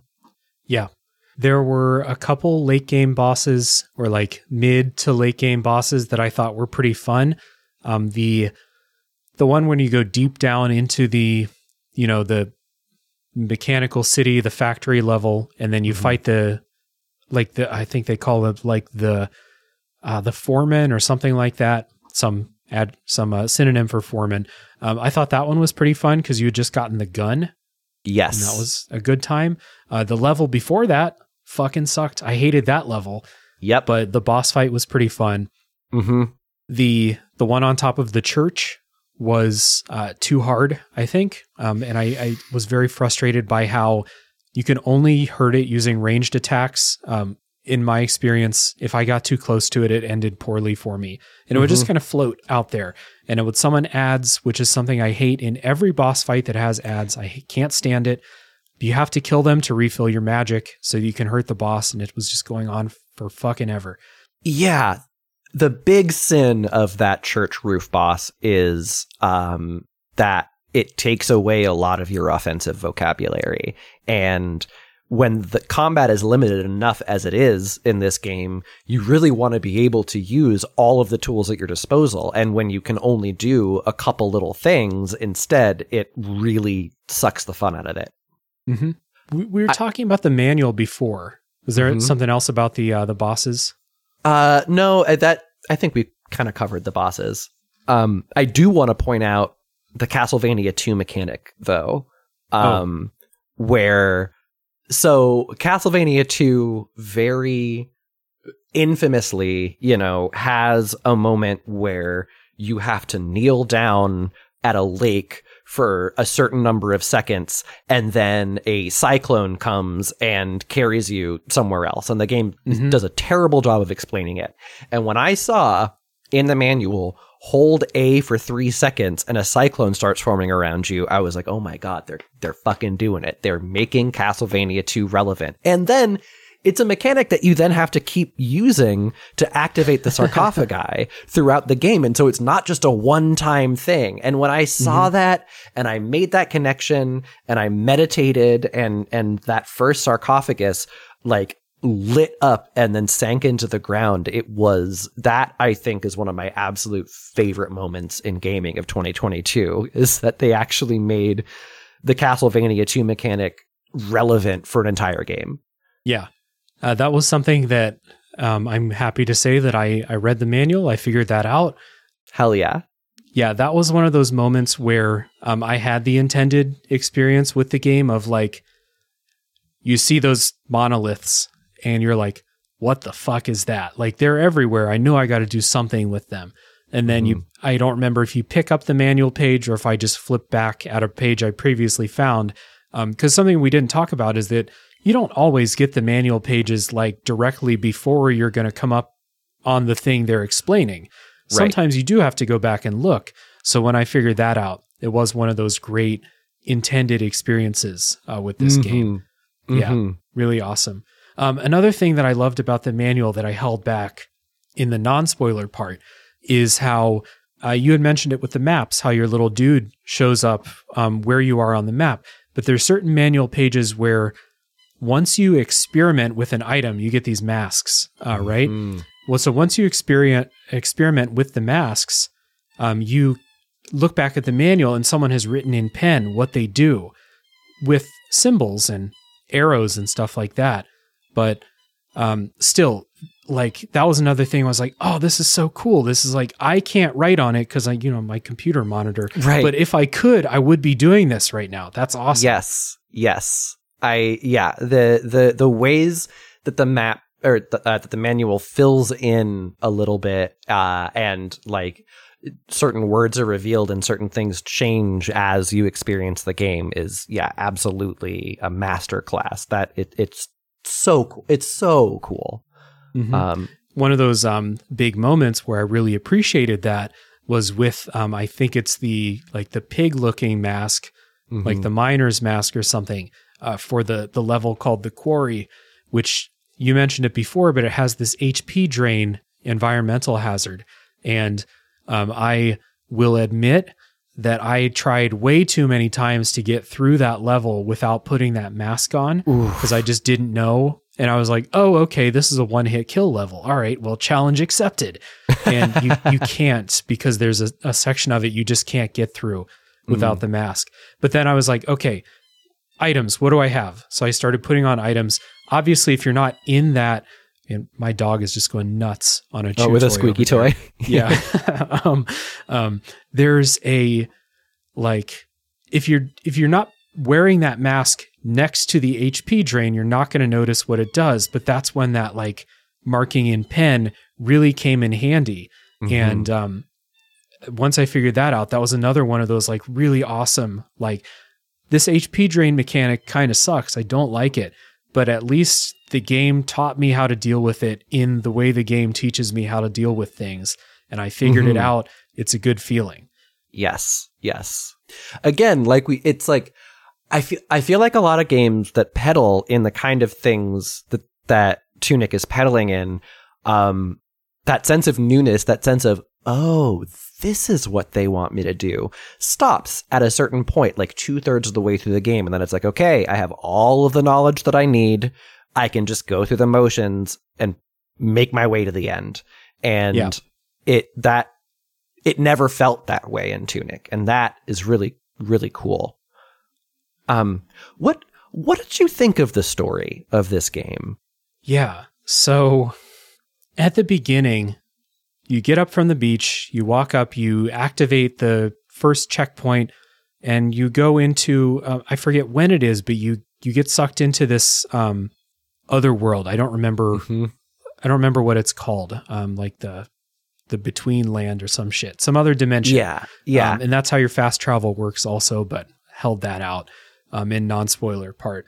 And I really didn't get any story from it at all until you find the imprisoned motherly, seemingly motherly fox. hmm And I really, I was like, oh shit, my mom is imprisoned by these like rings. And I'm going to go get these keys to let my mom out. And that's going to be the end of the game. Mhm. And that, so that's what I thought the story was for a long, long time. How about you? Hmm. Yeah, it it's interesting because um the story has been done so many times before. Kind of uh you're discovering that this ancient civilization discovered a thing that it really wanted, but that thing ended up corrupting the civilization and the individuals inside the civilization Mhm. and now there is a cycle to keep it at bay essentially and um when i first learned that that's where it was going after all the mystery of like okay why am i here? Who's this ghost fox woman? What's going on? I was initially very disappointed because it felt very rote. But um something that i really appreciated is the little environmental gameplay details that give you more of what's going on without actually having to spell it out in the text. So a lot of the the progression of the first half of the game when you activate these monoliths, this pink or blue energy, uh, mostly pink, um, travels along these these conduits and and Yeah. opens up new sections.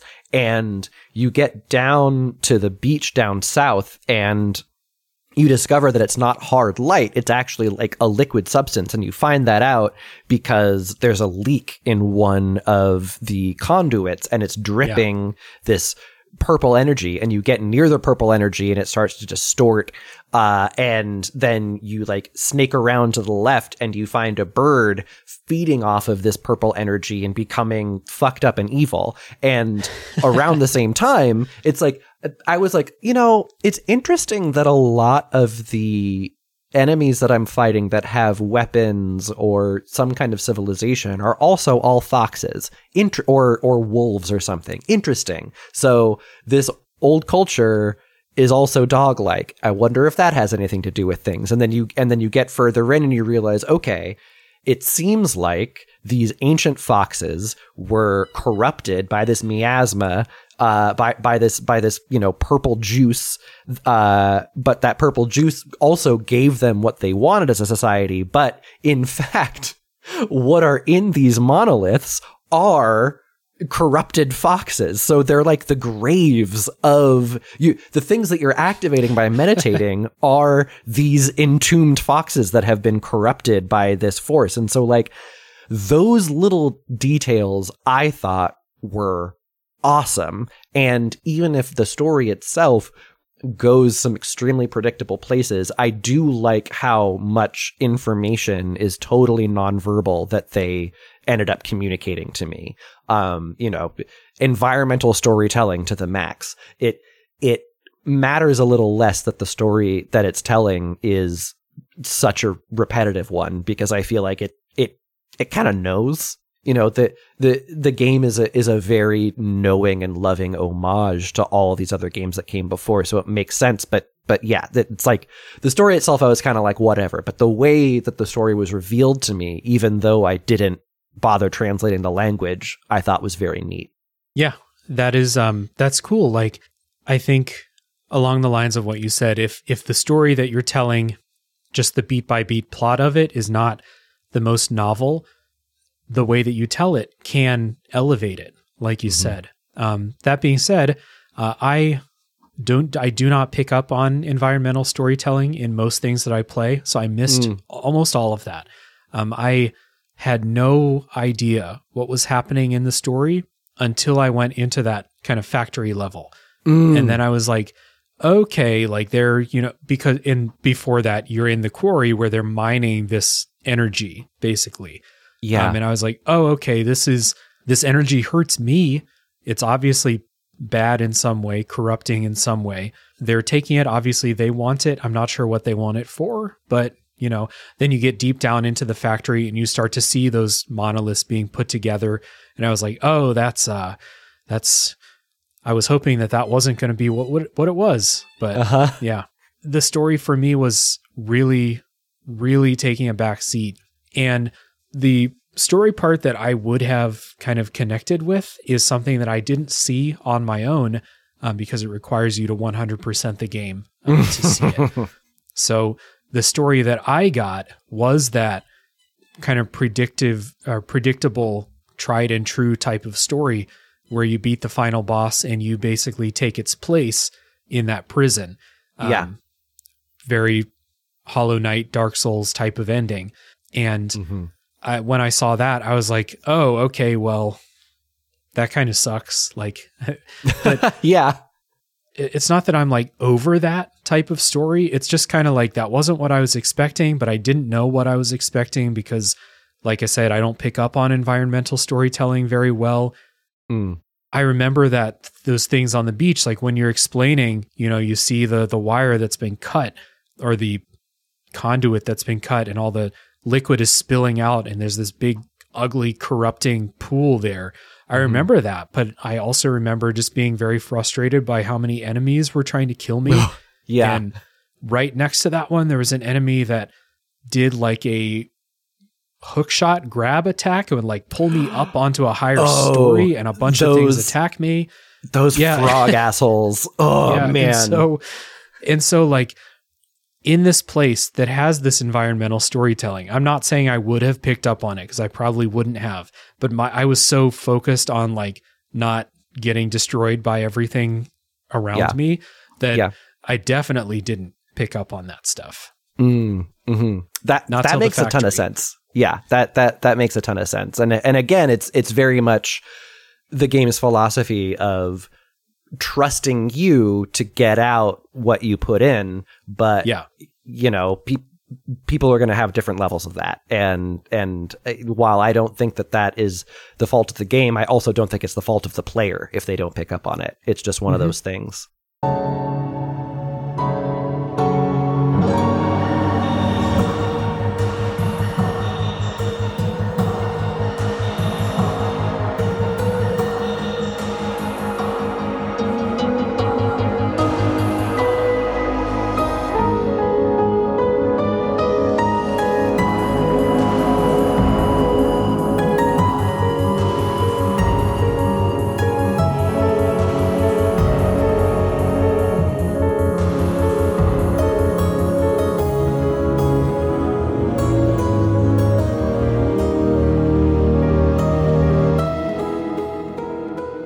One um, one story thing that I did think was cool is when you you know you release that um, imprisoned fox, the heir. It's called the heir in the game.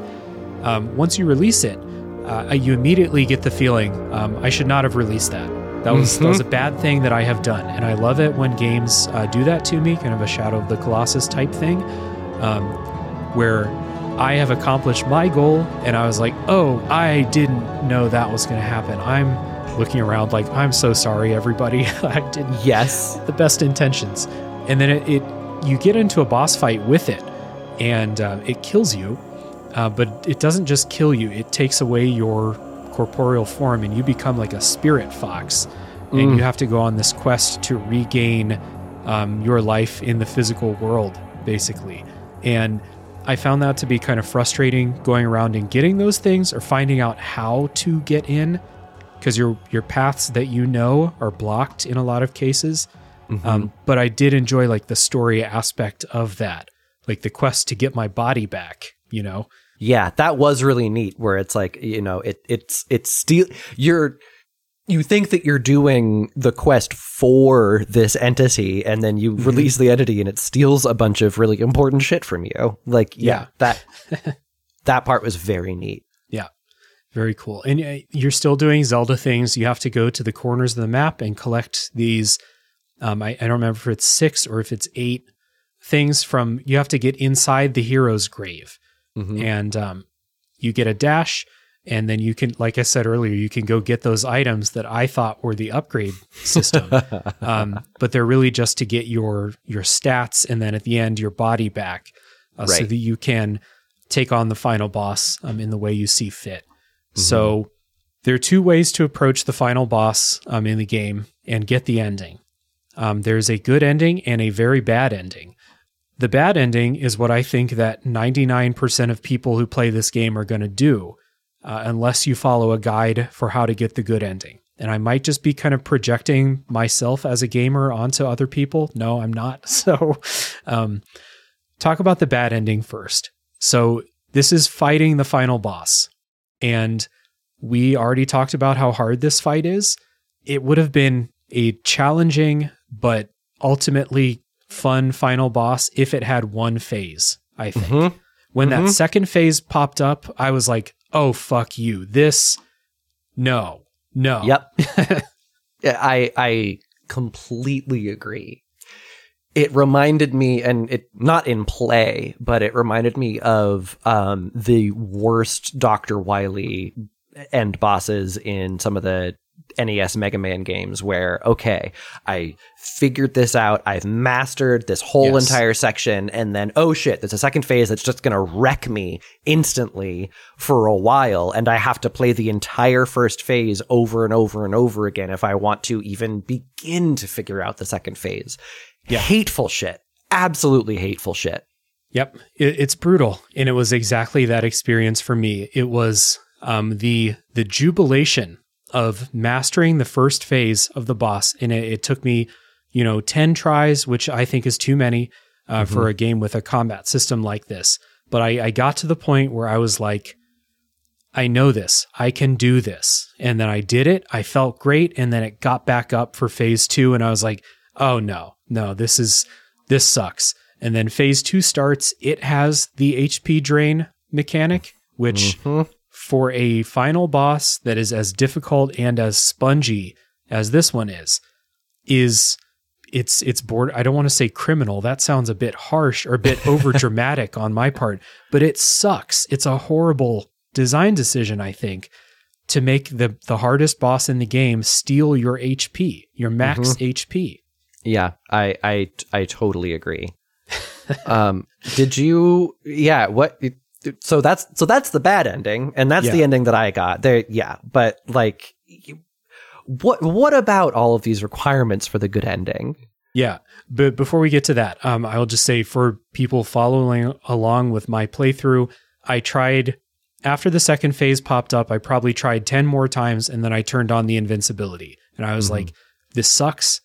I could spend the next two or three hours, you know, just fighting this and mastering it again, but I don't want to. I want to do something else with my time. Uh, so I turned on the invincibility and um, and did it. And then you get that bad ending, and um, you can keep playing. So in order to get the good ending, you need to follow the clues in the journal about the golden path. And you late in the game you start to pick up journal pages that start mentioning the golden path and the whole game there has been this door on top of the mountain that you can't open. You know that you have to open it somehow. It would not be there in a game like this if it was not meant to be opened, I don't think. At least that was the feeling I got. So, um, I tried with um, my own brain and the manual pages that I had to figure out the golden path. I couldn't find it. I found out it was because I was missing a manual page Mm. um, that was in one of those secret doors that are not secret but just hidden by the camera perspective. Uh, that Yeah. that's like the fairy fountain door had the last page to explain it. Ugh, brutal. Yeah. and then I, so I looked in a guide, I found that page. I started to follow the instructions because what you need to do is you need to kind of like, you, you need to do, it's called like a seeking spell. What it Mhm. does is it just points you in a general direction where these fairies are, and then you have to solve some kind of puzzle, stand in the right place, you know, something to get this fairy to appear and collect it. And you have to do that 20 times. hmm I did it about three times and I was like, this sucks. I'm not having fun doing this. I'm not Yep. doing this. Yep. yeah, absolutely. And it, it this this is the most Fez like I think the game gets, Mhm. where it it gives you a couple of clues, but then the actual solution is so obscure and requires so much work that it really Yeah.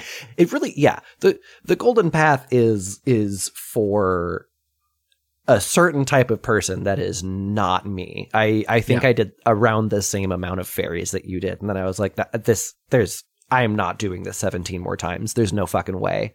Especially Yeah. because, yeah, oftentimes the clues for the inputs that you have to make are either hidden in the manual or hidden in the environment, but you're doing D-pad combinations is what you're doing. Right. Um, and that, uh, that, I don't, the reward can't be that great. The, the, the, the good ending cannot be worth all of that because it is, I figured it out after a point where I'd figured everything else in the game out. And so it would just be cleanup. It would just be going around to these, diff- this, these 20 different locations and bashing my head against the wall until I figured out the right button combination. I don't, I don't need that. That Yeah. is not going to be fun.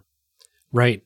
And I, I remember why I stopped um, now that we started talking about it is one of the fairies is in this this little house. It's next to the windmill um, in like the main kind of central area of the game. And I knew what I was doing. The the seeking spell led me into the house. I saw the code on a kind of tapestry in the house. I tried doing it. I follow it's like you follow an arrow basically. So arrow goes down, then right, then left, then up.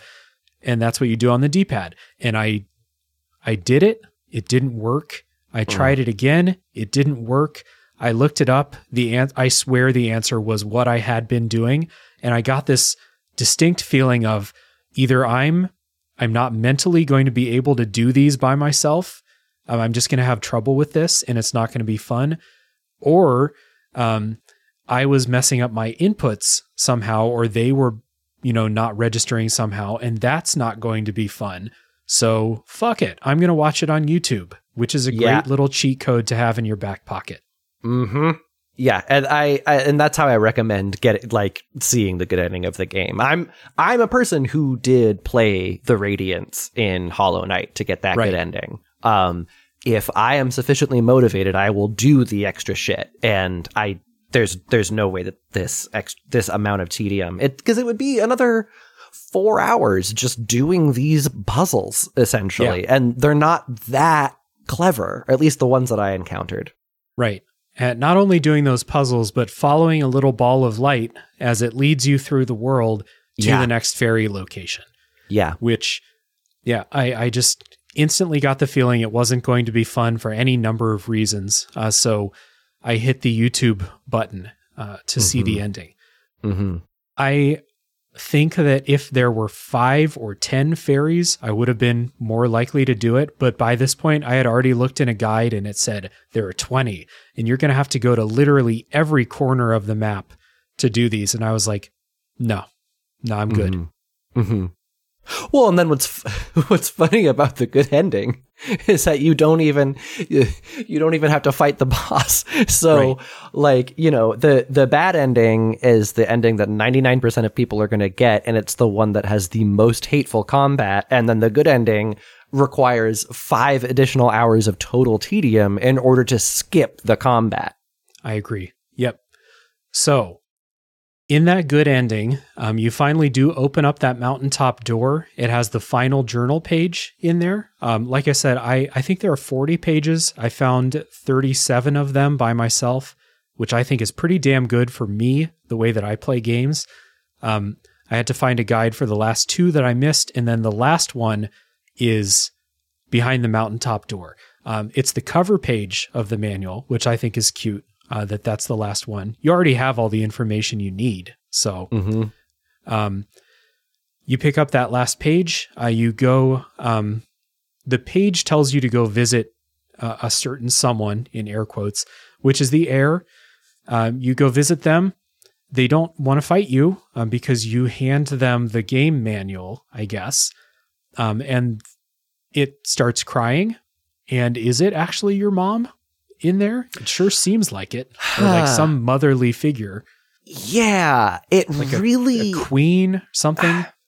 it really depends on so much that is still up in the air to me whether or not it is your mom because i it like there's also the idea that the heir was the most recent fox to like kind of go on a on a on a destruction binge and and and doom Yeah. the world and so you know it, it, am i the kid in that situation? Or or or am i some kind of eternal recurrence that keeps this cycle going and eventually and and this is the way that they just keep the the miasma at bay and i'm not actually related to this fox woman. It's just it's just the last one to Yeah. to do it. I i i don't know. Um the fact that the fact that the good ending you're you're you're physically showing the the spectral the Heir the manual as though it is almost like the the the theme of you know like true knowledge being the thing that breaks the cycle um is very neat for a game that is about obfuscation and feeling lost and you know exploring a ruined world and being overwhelmed. And it's like you are collecting basically you know the history of this world that is also mechanically getting you through the game. I think that's very neat. I just don't think it has the same emotional impact after having to do so much bullshit. Yeah, this it's kind of where I landed on this too, and like there's a a, a deeper read to it that I've I've seen some people take that I'll bring up here in a second, but that Hmm. knowledge being the key um, to break the cycle is is is kind of cool, and like you said, throughout the game, your task I always felt like my task was to kind of fight my way through and beat the final boss. But when it turns out the important thing that you were actually doing is collecting knowledge. Now, I'm not sure how knowledge breaks the cycle here. I don't know what the magic is that is broken by me completing the manual. I guess that mm-hmm. doesn't make a whole lot of sense. It doesn't really need to, um, I don't think, but I can see the type of person who would spend all this time following the clues, doing all the fairy hunting and scouring the map basically because to 100% this game you have to 100% the map. You have mm-hmm. to go everywhere, see everything. So the type of person who is then rewarded by not needing to do the final boss fight, which sucks, and they have this little victory of like this is the reward I get. I get a happy ending and I've broken the cycle and I don't have to fight the bullshit final boss. Mm-hmm. Um, it could be a really nice moment for a lot of people.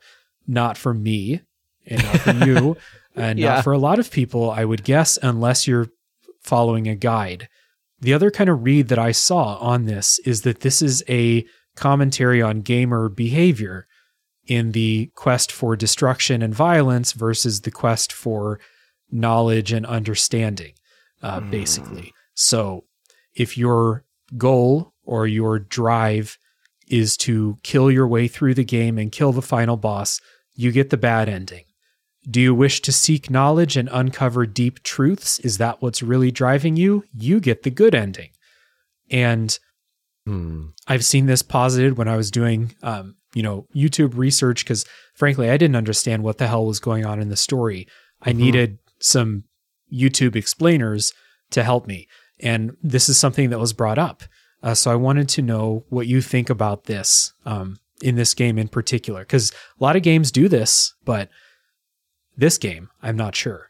Yeah, I really hope it's not that, honestly, uh, because other games did that better, and I don't want this to be the only theme that video games cover, right? Uh-huh. Like, uh, I okay, so yeah, I see, I see that you mentioned um, both Undertale and Spec Ops: The Line here as games that do something similar, and I think that both of those games do that theme in such just m- way more impactful ways, and also have other things to say about you know what what that means for a person. It's not just about the violent video game. It's not just about gamer behavior. It's also about mm-hmm. how we just inherently dehumanize certain you know aspects of of of the worlds that we're navigating in in in order to get these little treats basically and and so you know uh, if this game is communicating that i think it's kind of bullshit. Um i just i so prefer this this theme of the process of discovery and making these intuitive leaps and kind of the the um the the marriage of research and faith that gets you through the game i i i think is a much more salient theme to me of of like you know this game's not going to hold your hand. Life's not going to hold your hand. You, there are things that you're just going to kind of have to accept on blind faith. But if you can hold both the continued discovery of knowledge and also the, you know, the, the faith that you will get through it, if you can hold both of those things at once, it's more powerful than one or the other. Like I, mm-hmm. that is neat. I, so I'm, my fingers are crossed that this is not a, holding up a mirror to the gamer kind of game. Yeah, and I again, I will I will say that like I'm not sure that that's what this game is going for. Um, but the the YouTube story explainers that I watched made a pretty convincing case, and it's it's really not that hard to take that next step from mm-hmm. if you just look at if you kill your way through the game, you have to fight the final boss, you get the bad ending. If you mm-hmm. follow all the leads, do all the work, seek all the knowledge, you don't have to find the final boss, you get the happy ending. Not that hard of a, uh, a leap to make. And I think that if that's the case here, I also think it's a miss, but mm-hmm. I, I mostly think it's a miss because if you play Undertale, if you play Spec Ops The Line, you're going to get that from the game. yeah. game. Everyone is going to get that from the game. This game, the 1% who do the work of finding all the fairies are going to find that that's even an option. Mm-hmm. And so if that's a point that the developer is trying to make, and again, I don't know if it is, but if it is, it's it's a point that such a small fraction of the player base is going to find that I don't I'm not sure how like successful that can be as a central theme at the end of the Mhm. day. If like again, I really don't want to project my own experience, but I just don't think the average player is going to find all these fucking fairies and see the Yeah. end. I just don't Yeah. think that's going to happen. Me So, either. yeah, it it's it would be an interesting way for them to make this kind of point. And you know, maybe if the developer's like, "Hey, I made it in a way so that not everyone's going to get this point, and only the privileged few are going to find it," um, then that just means that I'm not going to connect with your game in that way, in the same way that I did with Spec Ops: The Line, hundred percent, Mm-hmm. and to a lesser degree, but still Undertale for sure. Mm-hmm. Mm-hmm. Yeah. Yeah. I, I, I think I'm right there with you. So, Tunic, that is um, that's it. Uh, anything else about the experience of playing Tunic uh, before we wrap up here?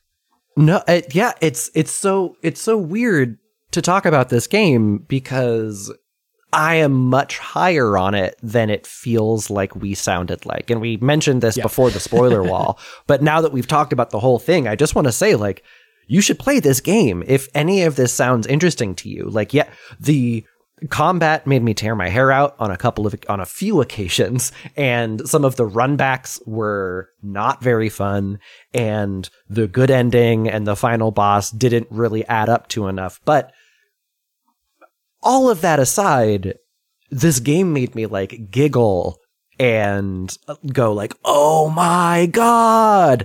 Enough times that i just want to say like yeah if you're even a little bit interested in this conversation play it Yeah, um, I said it before the not before the spoiler break, but um, I respect the hell out of this game.